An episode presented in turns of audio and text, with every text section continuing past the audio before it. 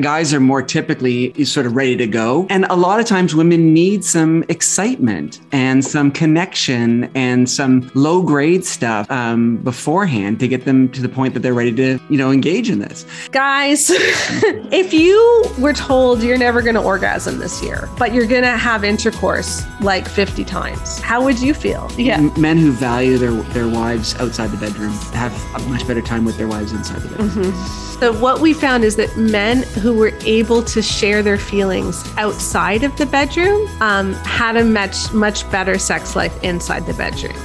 Dear young married couple, you know, sometimes good guys need a guide to great sex. they do. And good girls need a guide to great sex too. So if you are looking for the Good Girls Guide to Great Sex, search that on our podcast and you will find an episode that we did with Sheila Gregoire. But today we had the privilege of interviewing the two of them, Sheila and her husband Keith. Keith is a pediatrician and he joins his wife in talking about sex all over the world um, and really challenging a lot of what we grow up thinking about sex, especially in Christian circles. Yeah, we know you're going to get something from it. It was a really fun conversation. Mm-hmm. So uh, listen up. Welcome to the podcast, you guys. We're so thankful to have you on today. Welcome, guys. Thank you. I'm glad to be here. So, if you haven't listened to the podcast for very long, you need to know that we have recorded a couple of episodes with Sheila, and one was with her daughter. It was called The Great Sex Rescue. And then we recorded one with Sheila a couple years ago called. I think one of the top podcasts that we have. Yes, for sure. The Good Girl's Guide to Great Sex fantastic episode. We get feedback from that and we use it as homework for a lot of our clients. So we're very grateful, Sheila, for the work that you put out there and specifically what you've poured into our own community.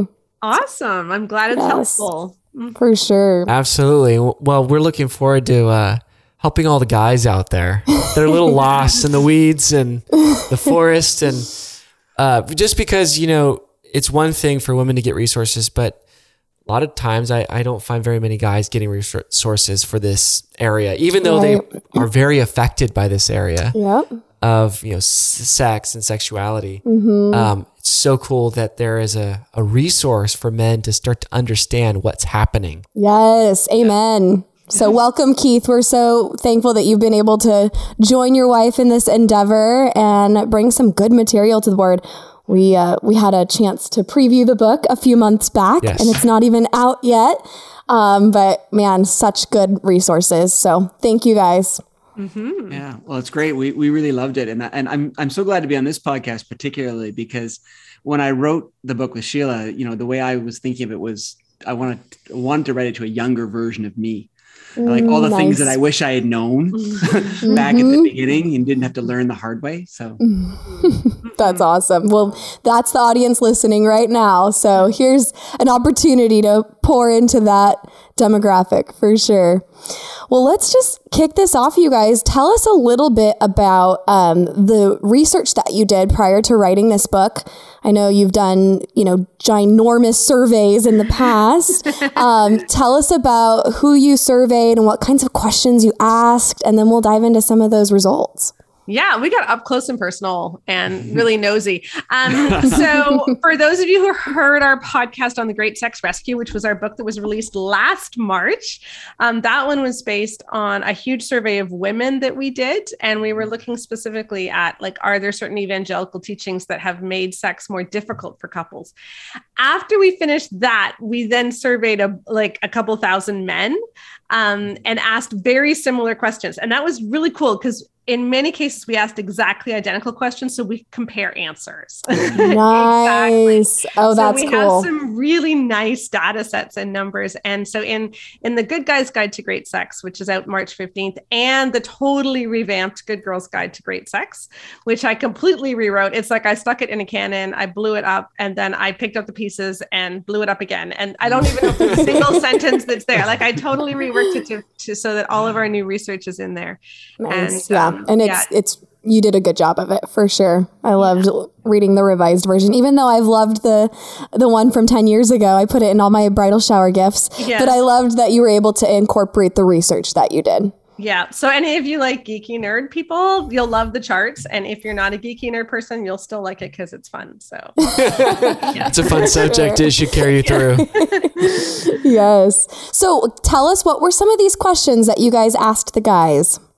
Okay. So I guess this is mine because I was the one who Yeah, did the survey. yeah. So um we started off with marital satisfaction. So Mhm. rate your marital we asked all kinds of of academically approved question sets that have been used in other surveys so that it, we did it up to academic standards um, so we asked about that we asked about sexual satisfaction and very similar questions that we asked the women um, what we did for the men is we did a deep dive into questions about lust and porn because we were especially interested in the question is lust really every man's battle? Because Mm, we hear that all the time in the church and we wanted Right. to really dig down deep and figure out what was going on. So we did. That was exciting. And then we also asked um, some of the beliefs that we found in the women's survey were most harmful. We, we wanted to see if the men believed those as well and what and how those beliefs affected men's marital and sexual satisfaction as well. Mm, that's awesome. So Cool. I guess for the men listening that want to take, you know, have a better sex life and what answers that you came up with would help them best and where they are now. do you want me to take this No, I, I, Okay. I mean, I, I was going to talk about sort of male entitlement. I Sure. think that's, that's Mhm. the, the big thing I would say that we took away from this is that guys who come to sex with a sense of entitlement don't do well. Okay. Mhm. Uh, guys who come to sex with the concept of this is a mutual thing that we're supposed to both uh, experience and we're both supposed it's meant for both of us do really well and that's one of the things we saw consistently people who believe these messages that are very much like sex is for men you have to do it ladies that kind of stuff it was consistently showing that they didn't do well Mhm. Let me give you a snapshot of that. Okay. So Yeah. this, Yeah, is, this is a really cool question. So we asked both women and men, um, does the husband do enough foreplay? yes. Okay. Okay. And what we found is that when women frequently reach orgasm, you know, like over 90% of both men and women say, yes, he does. When women do not reach orgasm very often, 71% of men still say they do enough foreplay. which Wow. makes us ask in the book what do you mean by enough right. And Yeah. also, what do we mean by foreplay? yeah. Yes. It's like Mhm. when when does that start and stop? Because I think a lot of men have this idea that oh, it just happens between these this confinement of time or whatever. Right. Yeah. Like, Mhm. how, how did you guys define it? Well, that's that's a good question because um, it, when you think about foreplay, we think of it as specific actions, like you rub here 236 times, you do the figure eight, whatever you might want to think, right? It's a do. yeah. yes Mhm. it's like this checklist you know sort of like a pilot getting ready for the flight you know where you just do your pre-flight checklist Check, and check, check. yeah and then i'm good to go and instead the point that we're trying to make is it isn't about doing specific actions it's making sure that she is moving through the sexual response cycle to get towards Mm. orgasm and that's what's often missing is you need to work Yeah. with her body it's not about doing certain things Talk to us about the sexual response cycle. And then maybe, Sheila, if you can tell us what's the woman's sexual response cycle, and then Keith, the, how that contrasts with the man's sexual response cycle. Mhm. Okay. Well, um, do you want to go? Okay. you go first you go Okay. I'm gonna push back a little bit because Okay. it, isn't, it isn't exactly gendered. Okay. Um, if we want to take a step back and just simply ask what libido is, because it actually Yeah. depends on what kind of libido you have, and men are more likely to have a certain kind of libido, and women are more likely to have another kind of libido. But there's a lot of overlap. Yes. Um, so it could be. It, so it doesn't. I don't want anyone to think that I'm weird if I don't match up the gendered thing. Absolutely. That's good. But- Thank you for the clarification. Yeah. Okay, but but here's how I would often explain it. All right, you watch a movie, a TV show, Netflix show. The plot when it comes to sex is always the same, right? I think I've said this on your show before, but but it's worth saying again. So the couple is together and they're panting, and then they start kissing and they take off their clothes and they end up in bed, right? So that's how it goes, right? You pant, kiss, close, bed. Uh-huh. Like that's that's that's what sex is, and we expect that to be what it's going to be like for us right? The Mhm. kids go down to bed, we pant, close, bed. so, so there you are, and everyone's waiting to pant. And the thing is, some people might do that. Some people And- might pant first. And typically, guys Mhm. are more like that than women, Yes. Mhm. but some men aren't, and some women are. Mhm. Yes. Yep. Yeah. But either way, Yeah, but but some people might not be pant kiss close bed. Some people might be more like, you know, brush your teeth, bed, kiss, clothes, pant. Like so that, and it doesn't matter when the panting happens as long as it does happen. And so for Mm. some people it's like you're panting first and then you move into excitement and then you get into arousal and then Yeah. you reach orgasm. And for some people it's like you actually you actually experience excitement first and then you start to pant or have desire as we call it. Mm, So-. Good. Okay. So panting is what you would call desire. Mhm. Yeah. So, f- okay. So I, I get. I know we're kind of using the generalities or sweeping generalizations. Okay, the man, he's normally panting first, or how does this work? well, so I think that that guys are more typically sort of ready to go. Yep. and, and a lot of times women need some excitement and some connection and some low grade stuff um, beforehand to get them to the point that they're ready to you know engage in this and it's not that they don't want to it's just that that's not where their brain is right now and i think guys Mhm. need to learn Mhm. you know you have to start you know in a different way than just jumping right in with both feet um, or some So- other body part. or yeah. whatever body part yeah exactly So I can hear a guy somewhere going, "Okay, Keith, I hear you. We need to do other things besides just." You know, expecting her to start panning when she sees me without my shirt on. Okay, so what do I do or what steps do I take in order to bring excitement to our marriage? Because I've tried Mhm. everything and I, I don't know what to do here. Yeah, Mhm. exactly. So, the, and the book's got a lot of really practical stuff in it. Mhm. So it's not just about theoretical, you know, the sexual response cycle. We actually go Mhm. through very specific practical ways to do that. But Mhm. I think the big overarching message I would give is the first thing is to recognize that some people have desire and then they initiate sex. Some people, ha- you know, you need to start slow and then they start to, and recognize that doesn't mean your wife's broken, that she doesn't think of sex the way that you do. Because a lot of guys think, oh, I want to have sex with her at the drop of a hat. If she says yes, I'm ready to go. When I ask her, she's like, meh, maybe, maybe not. I don't care. It feels like she doesn't want you. Right. And that's Mhm. not necessarily the way it is. And again, it can be re- it can be reversed in other other marriages as well too. It's not Mhm. always a guy girl thing. So Yeah. Yeah. that's, That's, the good. first thing I would say. The second Yeah. thing I would say is that we talk about the sexual response cycle. So in the in the typical classical guy, it's desire, excitement, arousal. Now for guys, this is all kind of like it's just like one smear of color. Like there's no Yeah, like I don't even think a lot of men would differentiate between those three Yeah. things. Yeah. I have desire. Now I'm excited. Yeah, like, Now can you I'm actually aroused. define Now those I'm three aroused. things? And Yeah. there is, I guess and- there Go there ahead. is a fit. I was just gonna say there is a physical indication when a man's excited, right. Yeah. right? So Yeah. that, and I I've read actually that that is helpful for men to know that okay, that's me excited, but women, it's not as clear cut Yeah. as that, right? Like a physical. There's some, but it's not as visual Symptom, to you. Yeah. yeah. Yeah. and in the book we go through all the medical stuff about what does it look like uh, how does your body respond both men and women and we go through all that sort of stuff but i Mhm. think the big takeaway i would give to the guys is is to realize that women it's not all the same for women all the way through they go through different phases where they're looking for different things from you uh, as Mhm. their husband and you need to know when it's time to shift gears and move to something different uh, so that they Mhm. can really enjoy it Yeah, like in excitement. So excitement is is basically warming her up, right? This is when you you you you kiss her neck, you kiss her earlobe, you know, you kiss her in general, you're touching her arm. Like you're just you're being affectionate and you're starting the more sexual stuff. But you do the first thing that you do is you don't go for the clitoris, okay? Like you do not go for the sexy sexy parts when she's not excited yet because that's really Mhm. off-putting. This is what a lot mm-hmm. of guys don't think. Oh, it's foreplay time, so I'm going to go for the sexy, sexy bits.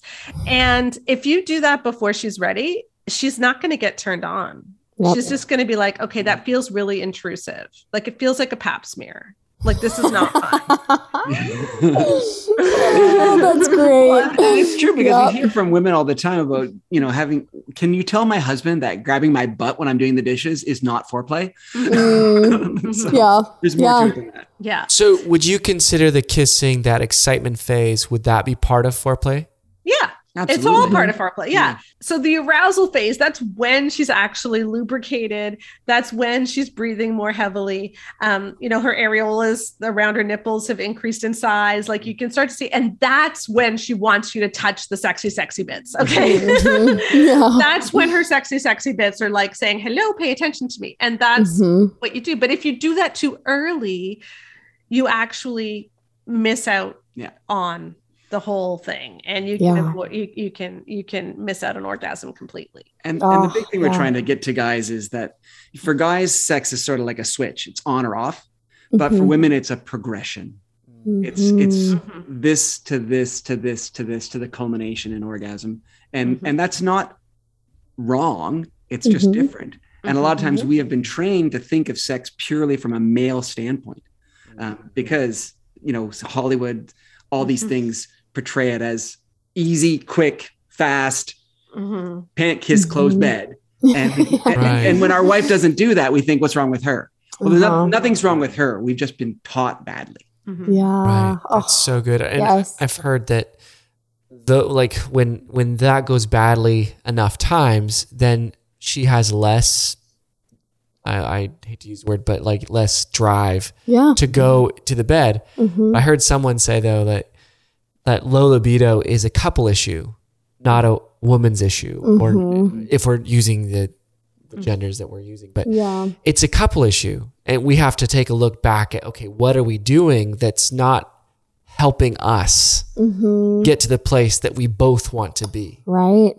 Absolutely. how would you coach a couple like okay so now i know this hmm how do i how do i start doing it better hmm I think I think first of all, even going back to basics and understanding what we mean by sex. Um, and again, I think I think we've talked about this before, but this is really important to hammer home: is that we often think that sex is intercourse, right? So um, you do the thing, he puts it inside her, moves around, it climaxes, and that's the thing. Now we've had the sex. Um, but what we found is that if that is all that sex is, hmm her chance of reaching orgasm is quite low.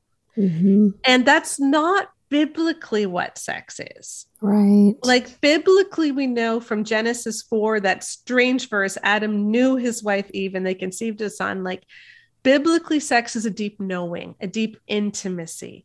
So Mhm. sex is supposed to be intimate. We know it's pleasurable for both from Song of Solomon. I mean, if you actually count the words, she says more words than he does. So she's having a really good time. So and she initiates more. she does. So, you know, you've got, yeah. and they're just enjoying each other. Yes. It's not about racing to the finish line. Yeah. You know what I mean? Right. right Yep. yeah. Yeah. So we have this intimate, pleasurable, totally mutual thing. hmm And when you think about sex that way, it isn't just about, you know, whether or not he's gotten release. We start to realize this is about something that we do together. Yeah. Um, and you know, uh, one of the things we say in the Good Guys Guide to Great Sex, we we've been to London, England, a bunch of times. I don't know if you've ever been there, but hmm um, if you go on the Underground, which is their subway, they always have this one phrase that they say over and over again. Every time the doors open, they say Mind the gap." Yes, Mhm. mind the gap and it's this huge thing. And what they mean is mind the gap between the platform and the train. But we all need to mind the gap too, because yes. we have a 47 point orgasm gap. Talk about the orgasm gap, Sheila. Okay, do you want to do this one? No, you go ahead. 'cause I have something I want to say after you. Okay, it. so 95% of men almost always or always reach orgasm during a Mhm. sexual encounter. And it's only about 48% of women. So Yep. when we're wondering why women have no libido, guys, if you were told you're never going to orgasm this year, but you're going to have intercourse like 50 times, how would you feel? hmm wouldn't be looking forward to it. Yeah. Well, maybe not. I don't know. But then, but then, Yeah. guys, you're also told, but it's okay because what you really like is the closeness. mm, Yeah. yeah. Yeah. and and this is goes back to what you were saying earlier about low drive and wi- low drive's not a woman problem it's a couple problem is Right. that that's what we've been teaching we've been teaching that sex is this wonderful gift from god Mhm. and a lot of women that's not their lived experience and the teaching they get is well it is so just do it. Uh, and so and so and so what happens is instead we get this mentality where i guess it's just not meant for me. It's something i do for my husband. And this book is trying to correct that. It's trying to say Mhm. guys this is something that's supposed to be good for both of you. And that's why we start with the orgasm gap. Like Mhm. if can you imagine if guys only orgasmed half the time and half the time they were left hanging they would never tolerate that why do we Mm. allow Yeah. our wives to have Mhm. that kind of a sex life we can do Mhm. better than that christian men we really Mhm. can Oh, yes. Amen. and, and I think that's just kind of going back to what you ta- were talking about by knowing. Mhm. Like that's where that real intimacy is. And man, when you know your wife, you're you know how to help her into this space that she's able to experience an orgasm. Mhm. But I've, I've heard from a lot of women, I feel objectified. Mhm. And I think that's when women don't feel pursued for them subjectively.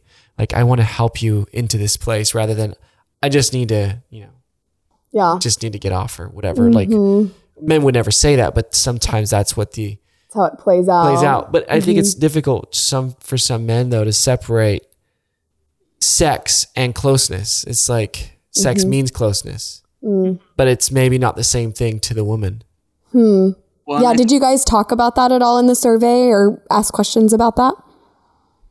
Yeah, I, th- you know, I think one of the issues is um, that for a lot of men, especially, they see sex as their way to connect because often they find it difficult to connect emotionally in other ways. Um, and and that doesn't tend to lead to a good sex life or a good marriage. Mm. So what we found is that men who were able to share their feelings outside of the bedroom um, had a much much better sex life inside the bedroom. Hmm. But often because we say sex equals intimacy, intimacy, sex equals closeness, then if he feels distant, he just wants to have sex to fix it.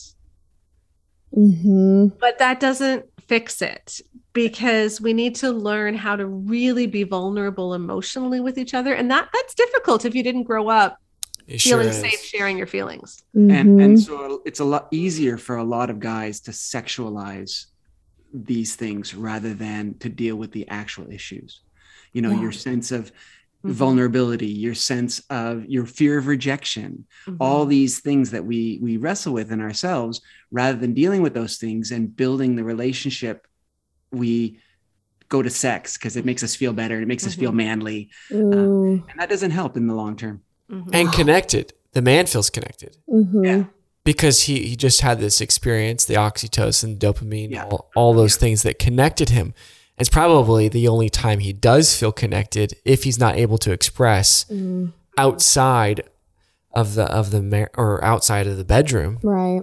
So it it really goes. uh, What I'm hearing, it, it goes back down to this emotional intelligence that a lot of guys struggle with. hmm Yeah.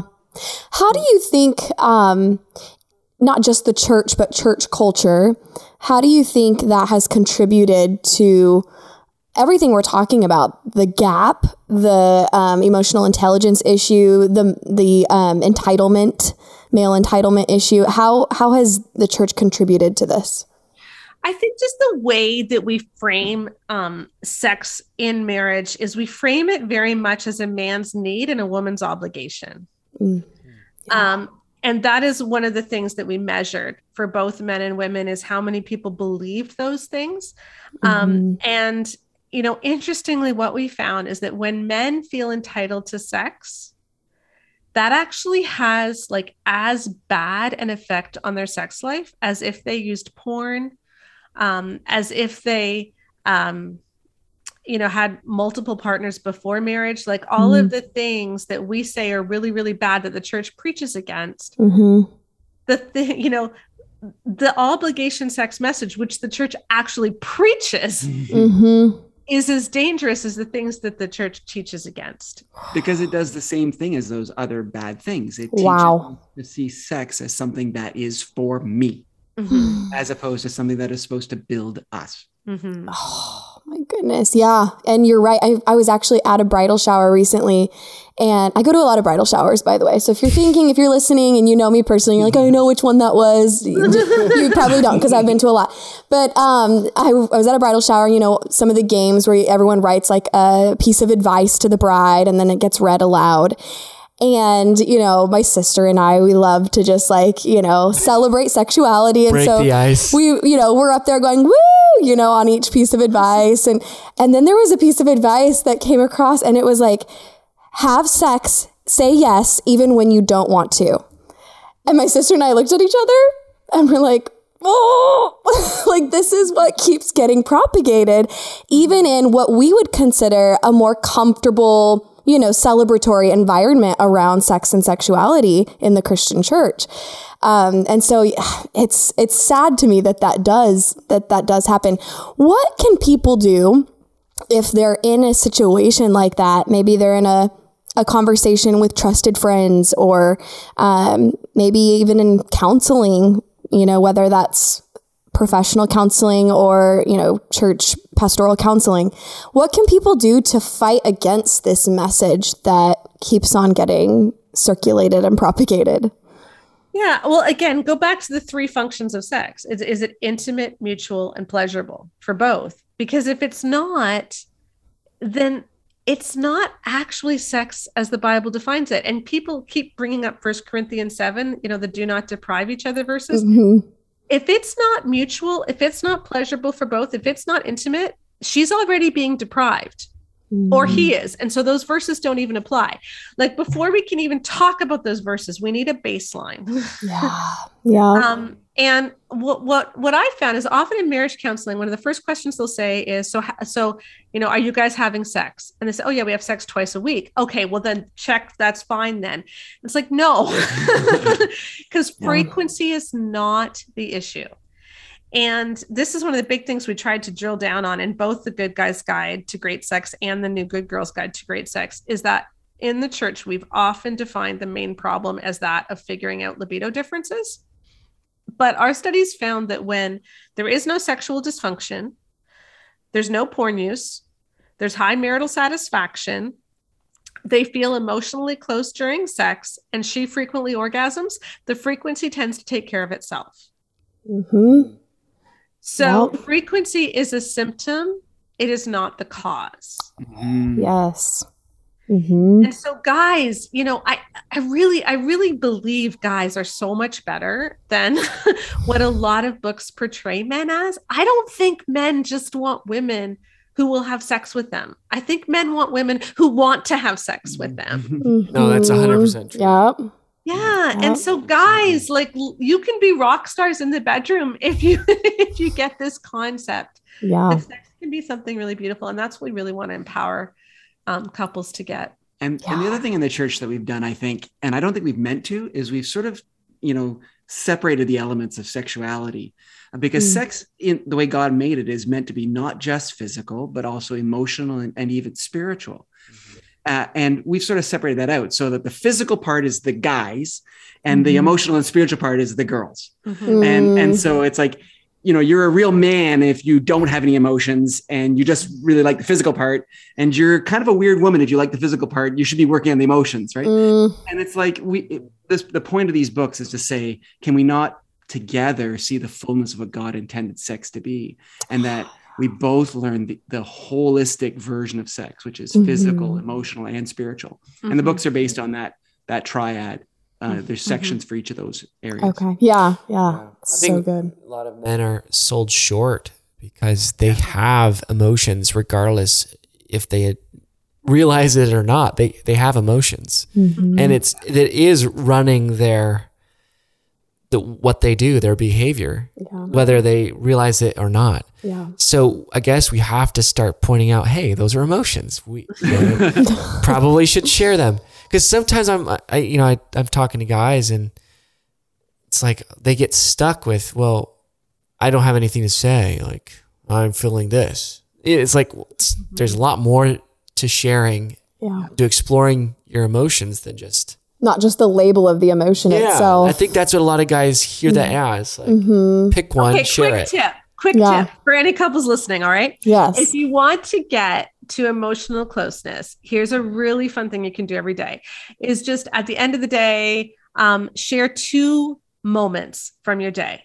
The, the moment that you felt the most in the groove, like God is working through me, I am energized, this is amazing. And then the mm-hmm. moment when you felt the most defeated, like I am exhausted, I hate this, I'm not in a good place, right? That's good. Yep. So it's because often what we do is we say, How was your day? Mm-hmm. Yep. Mm-hmm. And then you don't know what to say, especially if your spouse is an introvert. And that could be either male or female. Or if your spouse, you know, is more of a thinker person on the MBTI, again, it could be either male or female. You don't know what to say. Or if someone Mhm. says, So what did you do today? Well, I had three client meetings and I went out to lunch and I stopped by the bank and I, you know, right. Like- Yep. but if you share two emotional moments, Yeah.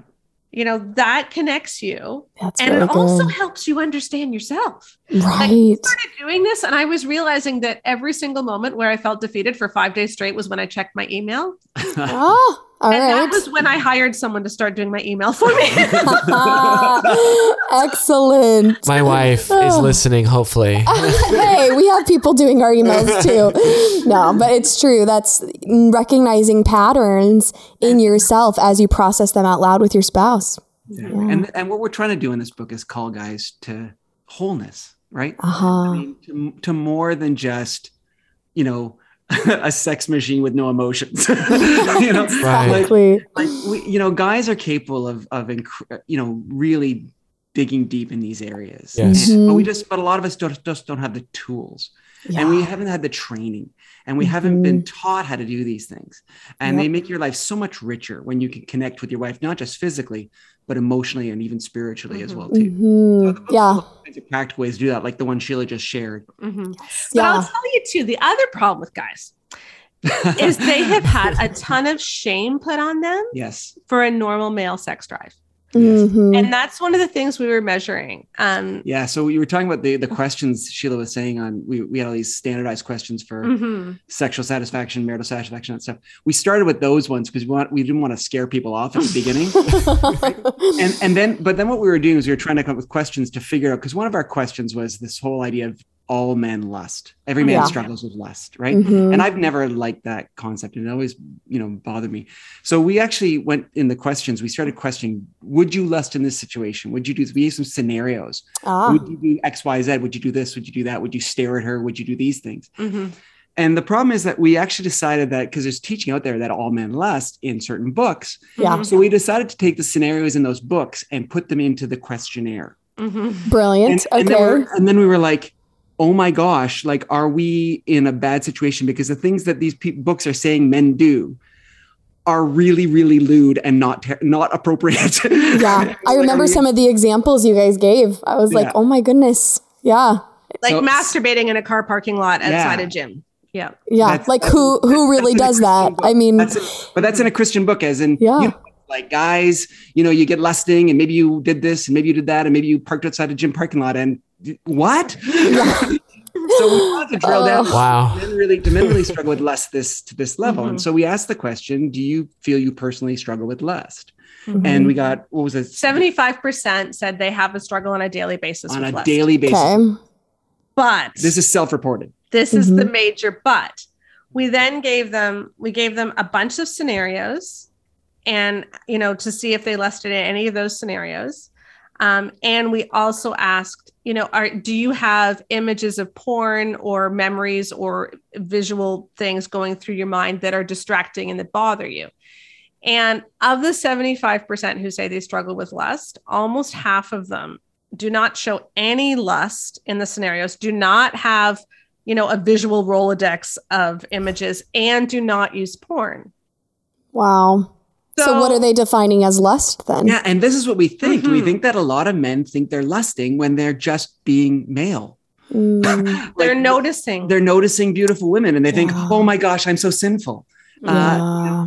And then at the Mhm. same time, we then allow men who are lewd and inappropriate, we excuse that behavior because, we, oh, well, you know, they're just being boys.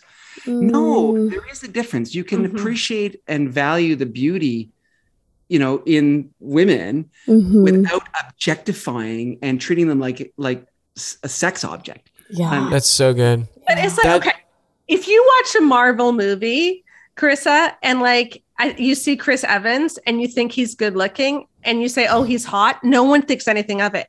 But Adam, if you said that who's in the Marvels, is Scarlett Johansson or is that a different But, uh, series? Black, Black Widow. Black Widow, uh, like if you said Black Widow was hot, everybody would like, hmm, you that is lustful lust. man.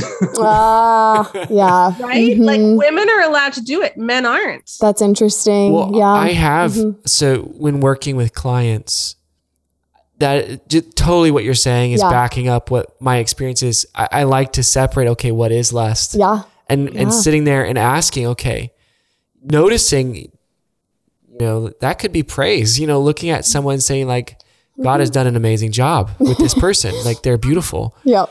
Okay, now there's a decision point that comes in Mhm. yes. Mhm. that we all hit. yeah.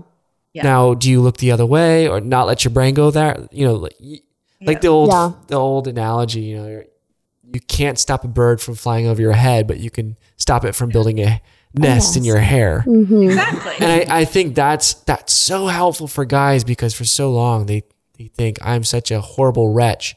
But then on the flip side, and I say this very carefully, there's a lot of women that I've worked with too that any because of her insecurities and maybe her knowing that he has struggled with pornography at different times of his life or has seen some stuff, mm-hmm. any wayward glance in the direction of a woman that's mm-hmm. attractive is see, I caught you again. Yeah. You you terrible human being. And then that message gets reinforced. yes. Yeah. And and I know guys that are just like keeping their eyes down all the time because and to me that's shame. Yeah. But it, so this is kind of reinforced. I've seen this in in couples. Absolutely. Yeah. How would you speak to the couple who's experiencing that dynamic right now?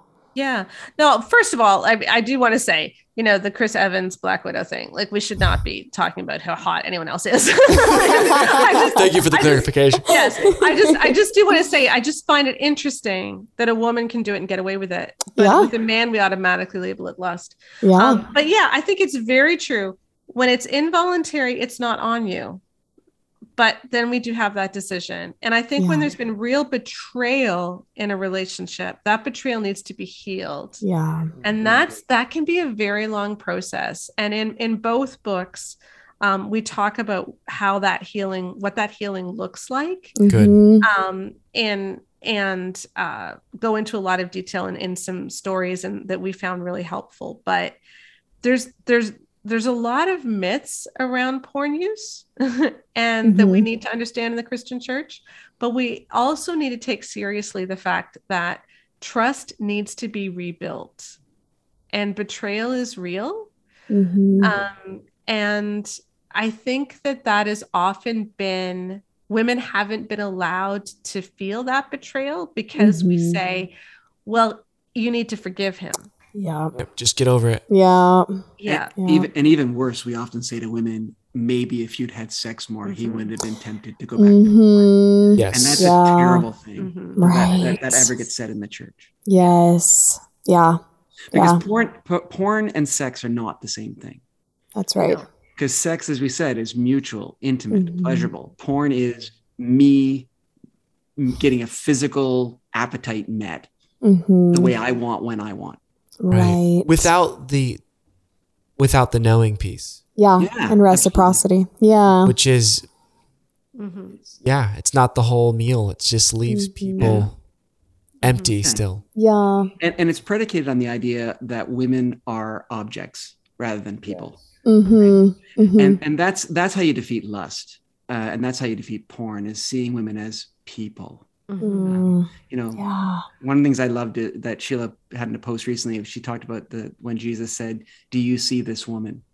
Right? Mm, Jesus didn't bounce his eyes away from women.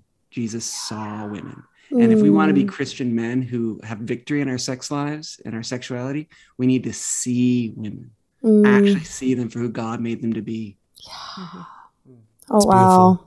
That is really good. Yeah. What what's a practical step that a man can take to start seeing women for who they are, for who God made them to be as people, rather than um, the objectification that they've tended toward for so long? We'll be right back to the interview, but first, we wanted to share something that we are really excited about. So, you know, we all have those times where we don't feel super connected to our spouse and we really don't know what conversations to have to get us to that connected place. And then on top of that, we're so busy that we don't prioritize those conversations. And that's why we created the monthly live date night. And monthly live date night is every month on a Friday night for 90 minutes, 60 minutes. It, we focus on a topic that uh, you guys pick, and then 30 minutes we do a Q&A and it's live where we're all together asking questions and giving answers on topics related to your marriage, your intimacy. And we share tools. Uh, we have handouts that we call homework because we want you to be there to listen and to soak in, but we really want you to take action in your marriage too. So come join us live for the next monthly live date night. Check the link in the show notes for dates and details. All right, back to the interview. Ask a woman for advice on something. Nice. Seriously. Yes. Like there's there's probably women in your church who are really good at finances. Or, you know, Yep. like Yep. ask a woman, ask an older woman mentor or something for advice. mm-hmm. Because often we we don't think of women for what they can offer Mm. unless it's in a sexual realm Mhm. or it's in a serving in the kitchen realm. Ah, So yes. you know, ask a Mhm. woman what she thinks about some Bible passage. Ask a woman, yeah, you know, a question like that. It's good. I like that. That's such a good practical step. So there's a homework item, guys. You're listening. Ask a woman for advice outside of the kitchen or sexual favor. or even just her perspective on something. Yes. Often women see things in a very different way than we do as men. right. And, and being open to seeing that and recognizing that maybe, you know, that's a good thing. Maybe God has given us all a way of looking at things and we, we're all better off if we see each other's point of view. Yeah. Yep. And I'm thinking of this in, in the context of marriage, obviously.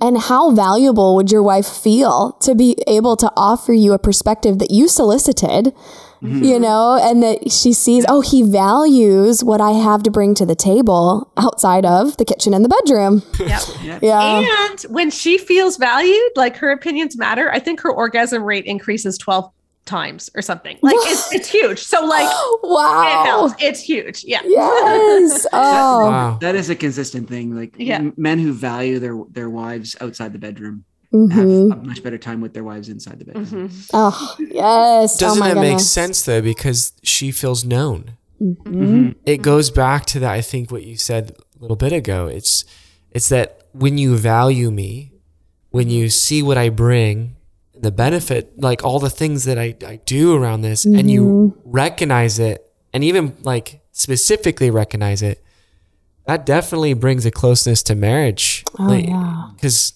everyone wants to feel appreciated. Yeah. and Yeah. and not just for her but for him as well too because you know when my wife wants to have sex with me. When my wife wants to be intimate with me she's not just giving it to me because she feels she has to That's but she wants to then i feel really known. Yes. and, it- and it's so incre- it's such a more incredible thing than just the physical aspect of things. Yes. God was pretty smart when he made us different, huh?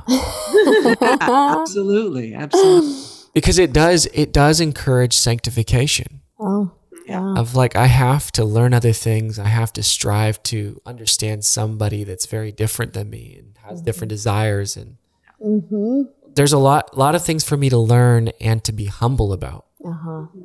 Mhm. Yeah. Else I get things wrong and it doesn't go well. right. wow. Okay, question for you guys. How, if you had to summarize the aim of your book in uh, The Good Guy's Guide to Great Sex in, say, two sentences, so one sentence each, That's hard. how would you summarize the aim? So I'll start for me. I think it's there's two populations. There's guys who are just getting married, Okay. uh, or are very early in the marriage, and there's people who've been married for a long time. True. So, yeah. so for me, the passion in this was writing it to myself because I made a lot of very bad mistakes, which you'll read all about in the book. um, and uh, but I just to the young people who are getting married, start off well, and it can it will only get better and better and better. That's what I would Mm. like to say this book will do for you. Mm. Yeah. I think we just want to say you can rock your wife's world. And we have this analogy in the book of standing on top of a mountain. Mhm. And on one side, there's a desert, thorny desert. And on the other side, there's this lush valley. And think of your sex life like a snowball that's going down that mountain. The Mm. problem is you don't know which side is It's which. picking up steam and it's getting bigger as it goes, right? And as it goes down, your habits, they're going to get more and more and more. And if you're heading in the wrong direction, it's really a pain because you got to go, you got to get in front of the snowball, push it all the way back up the mountain, and then get it Mhm. going down the other side.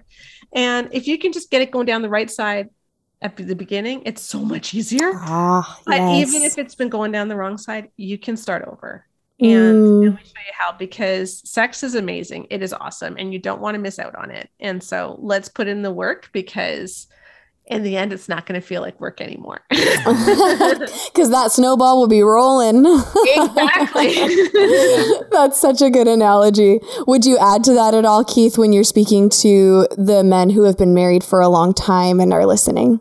And and that's what I would say to the guys who are married. That, you know, like if things are not going where you want them to be, then I think this book is going to give a uh, a corrective to things who've gone right. If Mhm. you're open enough, open minded enough to say, hey, you know what? Maybe I need a different approach here.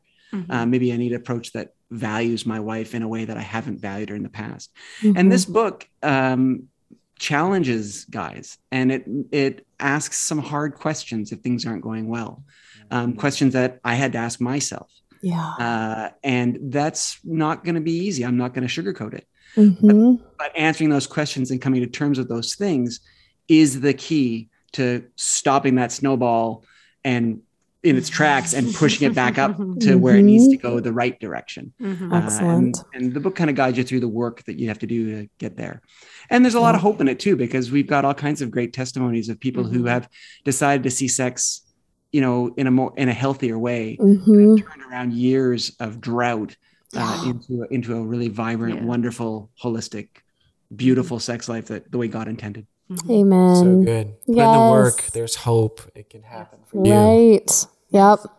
Um, can you guys tell us where people can go to pre-order your book? Because when this comes out, your book won't be out quite yet. So, Yes. what, where can people grab a hold of all those resources? So you can pre-order it um, now. If you pre-order from Amazon right now, Mhm. um, you're guaranteed the lowest price. So Okay. the more people pre-order, the lower the price goes. And so if you pre-order now and the price drops, you're going to get it at the lowest price anyway. So that's always good.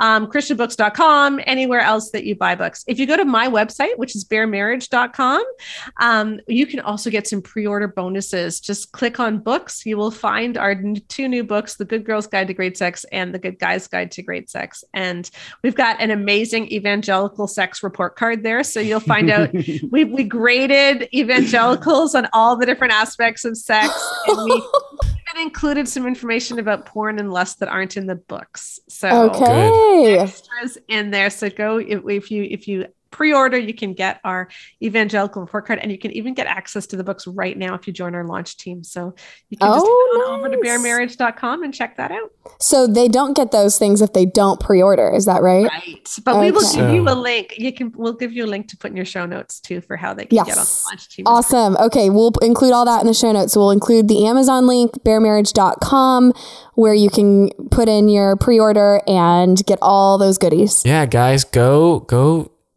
get get on the ball with this and Yes. make your life better and make your wife like you like Your you said. Yeah, blow your what do you say? Uh rock rock, Rock your your wife's there we world. go. Rock your wife's world for once. This would be good. That's awesome, you guys. Um, well, anything else you wanted to add or share before we close out the podcast with our question that we always ask?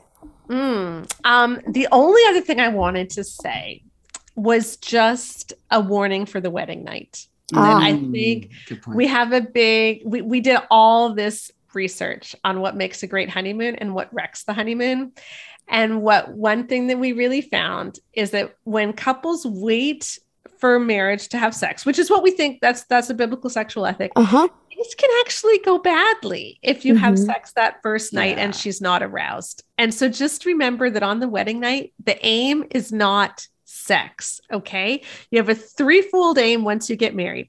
First, it's to relax, then, it's to figure out how to get to arousal, and then it's to figure out intercourse.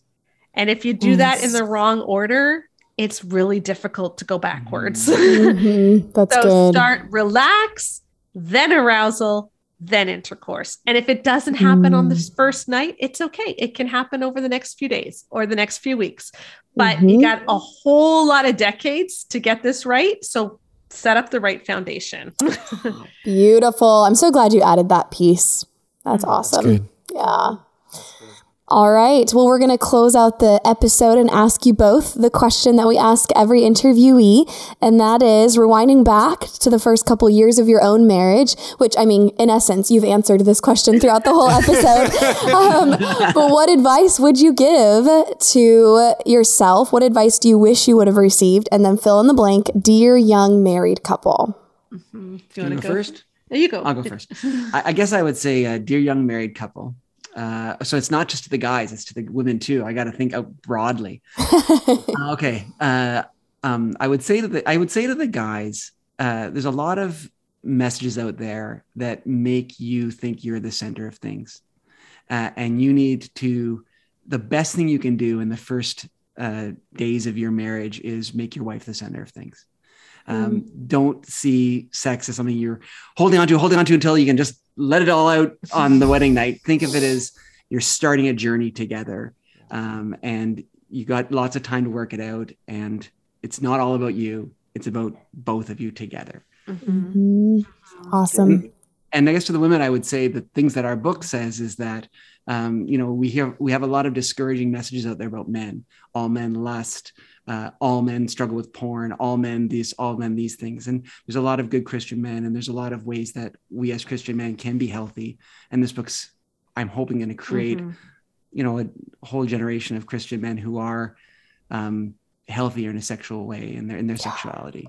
Yep. So don't Amen. have hope for the next generation of Christian men, women, Mhm. because I think they're they're capable of a lot, and and um, God is going to do great things through both of you. That's good. Beautiful. Okay. Mine's going to be less, less, uh, less profound. I, I, I thought you were going to say spiritually airy fairy. Women, remember what you make him think that you like right now is what he is going to do to you for the next 30 Oh. years. so don't be kind and stroke his ego. He really wants to know what you like. And so Ah. if you don't like Yes. something, say something now, Yeah. or you're going to be living with this forever. I would say that's quite profound, Preach. Sheila. you, you can be kind and honest, though. Thank you for the clarification. yes. you guys, this has been fabulous. We Uh, It know really it's going to help so many people. Thank you so much It's for what you've done. Always fun to have a conversation with you. And, Yes. and it's good to meet you, Keith. Yeah. Yes. Uh, okay. So, folks, go to baremarriage.com, use the link in the show notes, pre order your book, get all your goodies, and transform your marriage. All right, friends, we really hope that you got a ton out of today's conversation.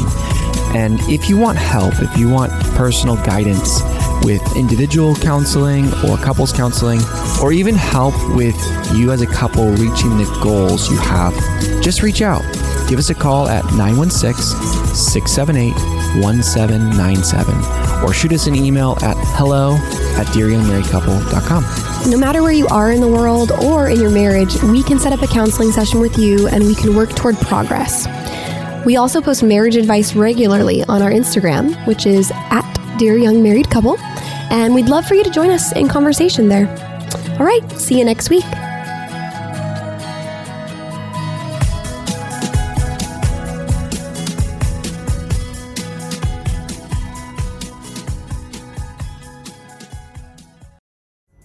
Pulling up to Mickey D's just for drinks? Oh, yeah, that's me. Nothing extra, just perfection and a straw. Coming in hot for the coldest cups on the block. Because there are drinks, then there are drinks from McDonald's. Mix things up with any size lemonade or sweet tea for $1.49. Perfect with our classic fries. Price and participation may vary, cannot be combined with any other offer. Ba da ba ba ba.